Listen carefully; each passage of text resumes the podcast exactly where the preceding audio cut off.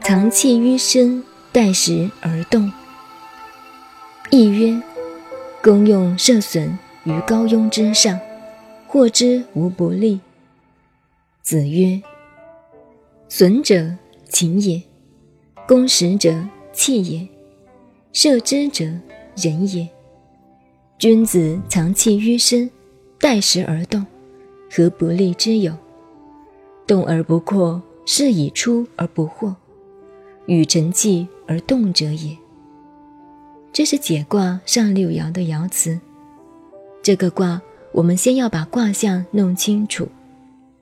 雷水解，上面打雷，下面下雨。在台湾，大家都熟知一句成语。一雷破九台，刮台风的时候碰到打雷不会长久的，尤其是夏天，遇到雷雨便慢慢小，再打雷也小了，风也散了，这是物理作用，雷电的作用把气流排开了。为什么成语要说一雷破九台呢？雷雨这个气候，雷碰到冷气团。一打雷，一摩擦，气象就转变了，就是这个图案所表示的，所以雷水就解了，就是解散的意思。这一卦的上六爻是一幅涉猎的图画，如果卜卦卜到这一卦，一定大吉大利。大家知道，一卦有一卦的图案，一爻有一爻的图案，这个图案就很妙了。可以说是一幅很美的动态图画。公用涉损于高庸之上，获之无不利。公在古代是代表年龄长、地位高的长者，他也是个领袖。平常所谓的王侯将相、公侯伯子男，都是古时的阶级官制。公用涉损，就是领袖去打猎。看到一只鸟，隼在北方就是鹞子这一类的鸟，比鹰稍小，飞得很快，会吃掉其他的鸟。所有的鸟一看到鹞子一来，就胆战心惊，怕死了，无论如何都飞不开，逃不掉，被鹞子一叼就叼走了。这位领袖去打猎，看到这个隼要把它射下来，射隼于高庸之上。庸就是用土堆起来，像高台一样。站在这个最高处，射程就拉近了。假使在平台上射，射程就远得多了。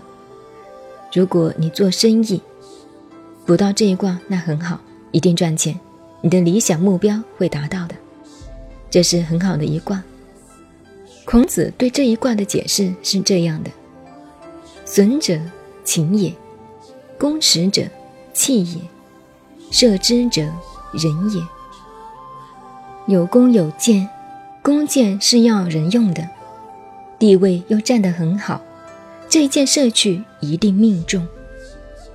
现在我们就人生境界来看，一个人有目标、有计划、有准备，站的位置也很好，时机也对，但是要到达这个目标，要有工具。做生意要资本，打天下要有军队，无论做什么事，都要具备自己的条件才行。其次还要有人，有干部。如果这些人都是老弱残兵，行动不便，那也没有什么用。枪也有，子弹也有，目标也有，就是没有人来射击，或者只有一个一千度近视眼的老兵。希望他能把鸟射下来很难。可知一件事业的成功，有目标、有本钱，又要有人才，这样你才有胜算，才有把握。所以孔子说：“君曰藏气于身，待时而动，何不利之有？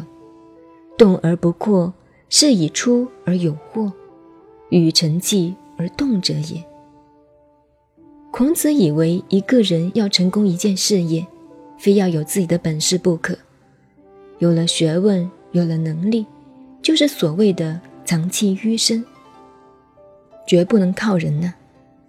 如果你以为我有几个人帮我做事，你已经注定要失败了。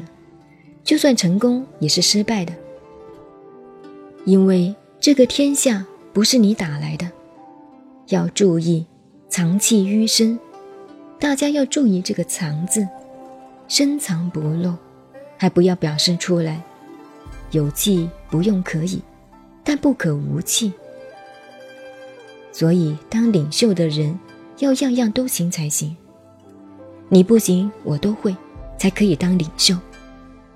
如果你认为当领袖的人可以不必懂，反正都是别人做的，当领袖的都是无为的，那是你没有把书读通。无为是无不为，没有不能为的。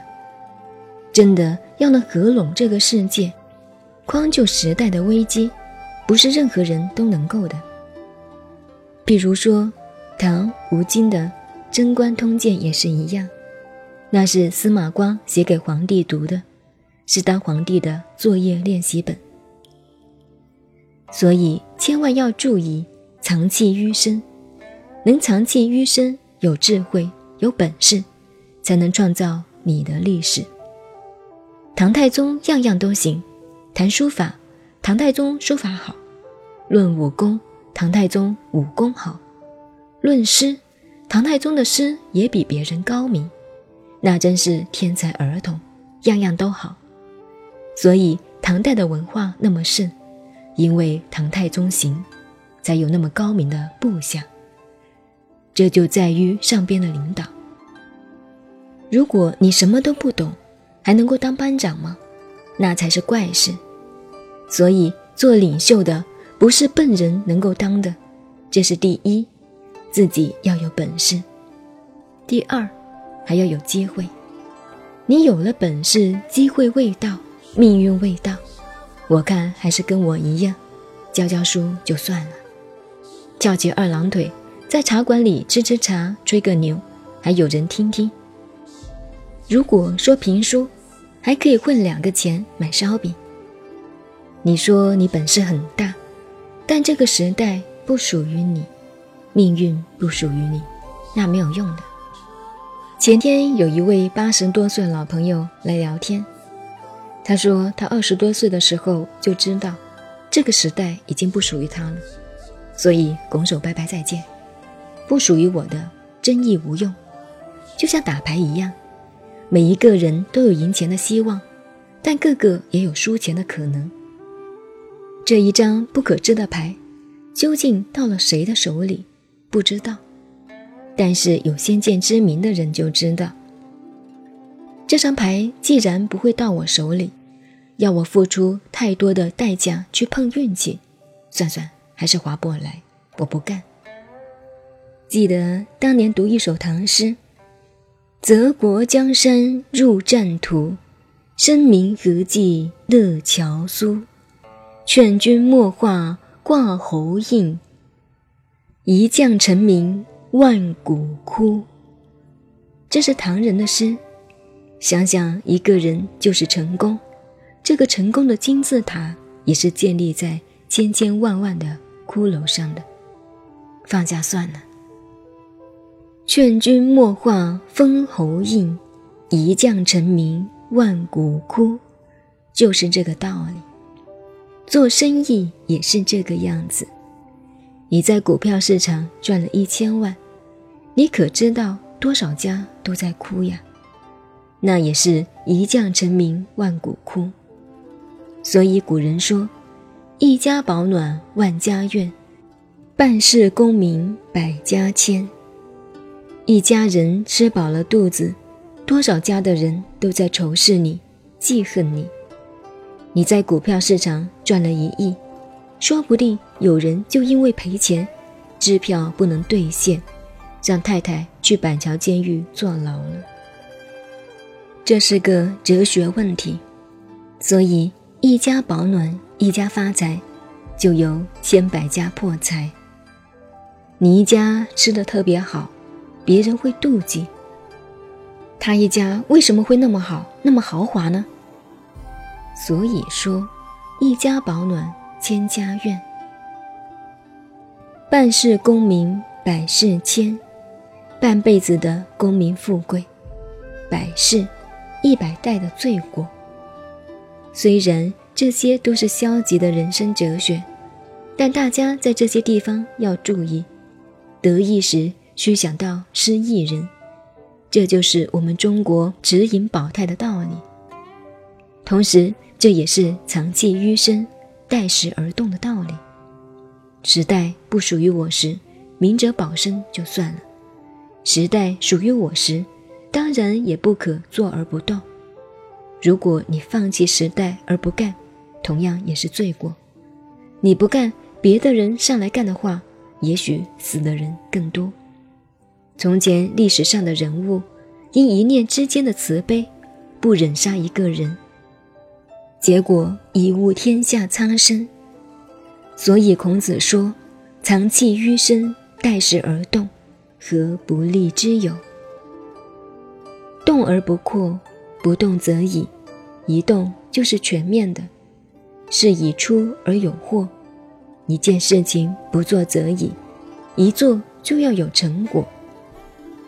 这是孔子对上面这篇文章的结论。与成器而动者也，所以你要成就一番事业，要先问问自己的本身的条件够不够。首先你要藏器于身，本身要有本事。有条件。如果说你有个朋友很能干，有个老师会帮你，那是空的。你说你有个好太太，也靠不住啊。也许明天就和你离婚了，这些都靠不住，甚至连你自己也靠不住。天下事情就是如此，各位千万要注意，所以要藏去于身。待时而动，这是很深刻的道理。然后功用设损于高庸之上，构成了这些条件，便可以获之无不利了。我们看项羽、刘邦出来争天下，两个人都想当皇帝，但是成功的还是有他的条件的。朱元璋当了皇帝，下朝回宫，大腿一翘，跟他太太说。当年当和尚讨饭都讨不到，几乎自杀。想不到今天会当皇帝，这是真话。汉光武也讲过类似的话。当年出来并没有想过当皇帝，只求自保而已。为了自保，长期的奋斗，时势造成了后来的结果。当然，也是因为他是藏器于身的人。